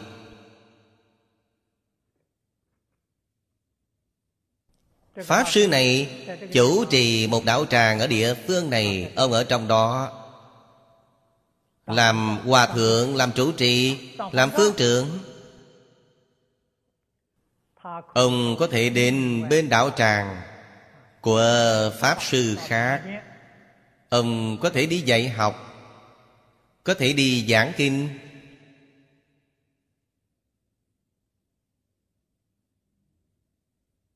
Có thể tham dự Pháp hội bên đó. Bên này có. Chúng ta thấy qua, Chúng ta nghe nói qua. Bạn có nghe nói qua hai vị Đại Pháp Sư, Đại Hòa Thượng này? Đi vào tham dự Pháp hội của cơ đốc giáo. Vào trong thiên chúa giáo để giảng kinh chưa? Có nghe nói qua chưa? Chưa nghe nói qua là chưa học Kinh Hoa Nghiêm rồi. Nếu học qua Kinh Hoa Nghiêm, Tôn giáo này đều thông cả. Các tôn giáo khác nhau Thì bằng với các quốc độ Phật khác nhau Trong Kinh Hoa Nghiêm.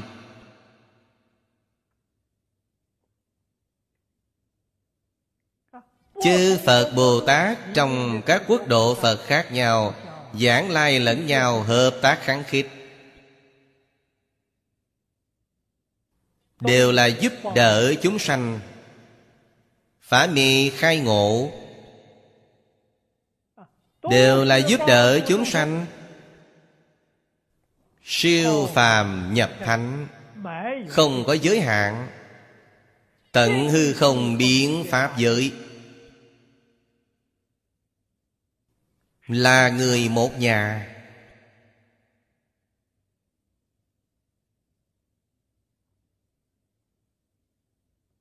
Như Lai danh hiệu đẳng thí chăng chưa Giêsu Kitô. Có phải là danh hiệu Như Lai không? Nói cho các vị hết thảy đều phải.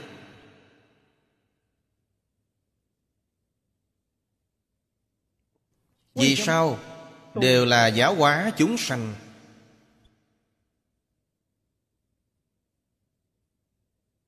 Đều là khiến tất cả chúng sanh. Tương ứng với pháp môn nào?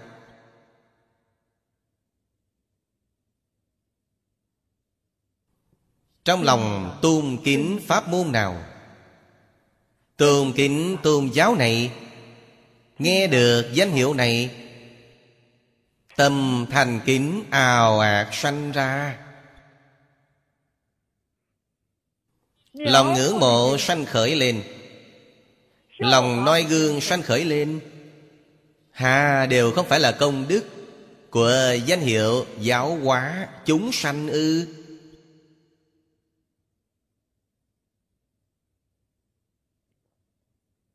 Cho nên, Phật dạy giáo học. Danh hiệu là phương pháp quan trọng nhất. Danh hiệu của Phật nhiều. Thích Ca Mâu Ni Phật, vì chúng ta nói, Danh hiệu của chư Phật quá khứ, hiện tại, vị lai. Nói qua Kinh Tam Thiên Phật danh. Nói qua Kinh Dạng Phật danh. Trong Kinh Dạng Phật danh, Có danh hiệu của hơn một dạng hai ngàn tôn Phật. Ở trong Phật Pháp, Danh hiệu của Phật là đại biểu tánh đức. Danh hiệu của Bồ Tát là đại biểu tu đức. Danh hiệu của Thích Ca Mâu Ni Phật. Hà, không phải là hai câu. Trong phần đầu Tam Tự Kinh Mà học giả Nho Gia Biên.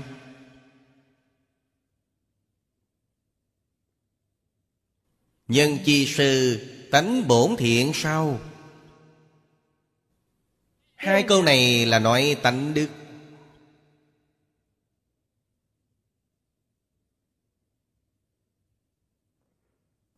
Nhân chi sư Bổn tánh. Là thiện lương, Bổn tánh Là nhân từ, Bổn tánh là thanh tịnh. Để cho chúng ta niệm danh hiệu này, Nghe danh hiệu này, Thì phải nghĩ đến Bổn tánh của chính ta nguyên bổn là như vậy. Sau đó mình quay đầu nghĩ ngợi lại cho tốt, Hiện tại vì sao chuyển thành như vậy? Vì sao biến thành bất nhân, bất nghĩa? Bất thanh, bất tịnh. Vì sao trở nên như vậy? Tam tự kinh nói hay lắm. Đem nguyên nhân này nói ra. Tánh tương cận, Tập tương diễn. Bổn tánh của chúng ta Với bổn tánh của chư Phật Như Lai Là như nhau, Tương cận là như nhau. Nhưng Tập tương diễn, Tập là gì? Nhiễm đắm tập khí. Nhiễm đắm một số tập quán bất hảo. Cho nên cổ nhân thường nói, Thiếu thành nhược thiên tánh, Tập quán thành tự nhiên. Chúng ta ngày nay tại sao trở nên như vậy? Vô lượng kiếp đến nay do tập tánh biến thành. Chính là câu nói, Cận chu giả xích, Cận mặt giả hắc. Môi trường đời sống của chúng ta không tốt. Chúng ta ngày nay sinh sống chung một chỗ Với phàm phu. Nhiễm không khí của phàm phu. Cho nên biến thành bất nhân, bất nghĩa. Không có tâm từ bi. Biến thành vọng niệm tràn lan. Phiền não không ngừng. Tâm thanh tịnh tịch diệt mất đi. Phật Bồ Tát kiến lập danh hiệu.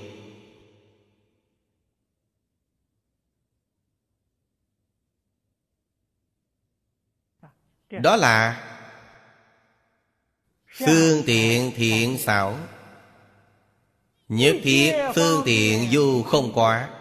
Điều phục chúng sanh dài ly cấu Đó là mục đích của công đức danh hiệu. Công đức chân thật của danh hiệu.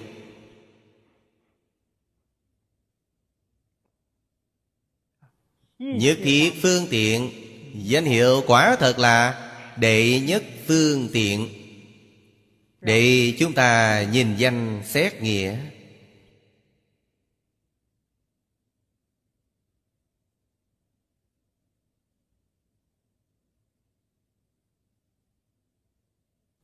Chúng ta đến thế gian này.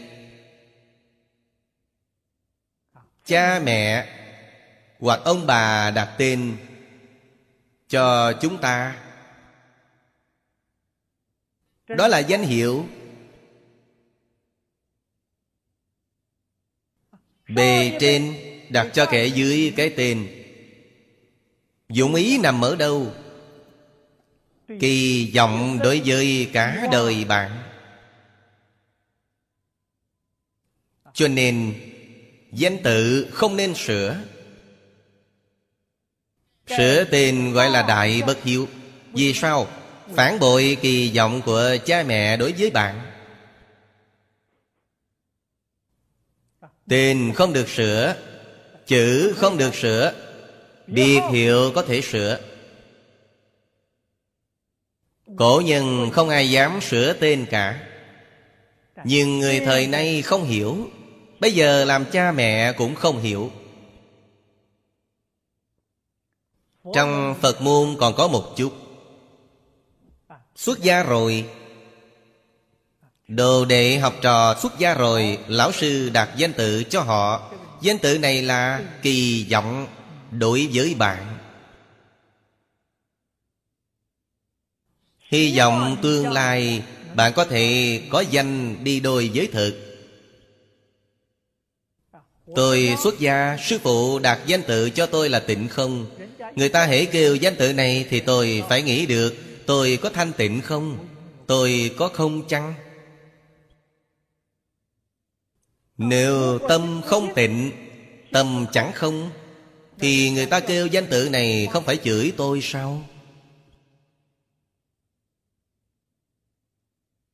Tôi phải thường hay nghĩ đến danh hiệu này. Phải thanh tịnh. Phải tương ứng với tâm tánh tâm tánh không tịch. Đó chính là điều phục chúng sanh.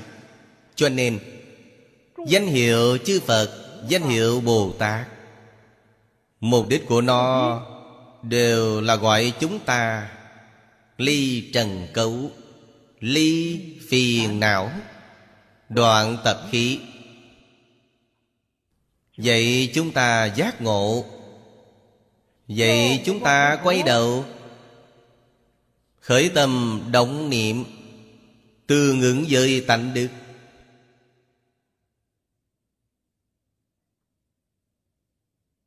Danh hiệu chư Phật Bồ Tát Đều là hiển thị của tánh đức. Phật là biểu tánh đức, Bồ Tát biểu tu đức. Tánh tu bất nhị.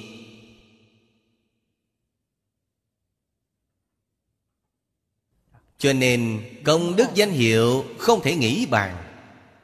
Hôm nay hết thời gian rồi Chúng ta giảng đến đây.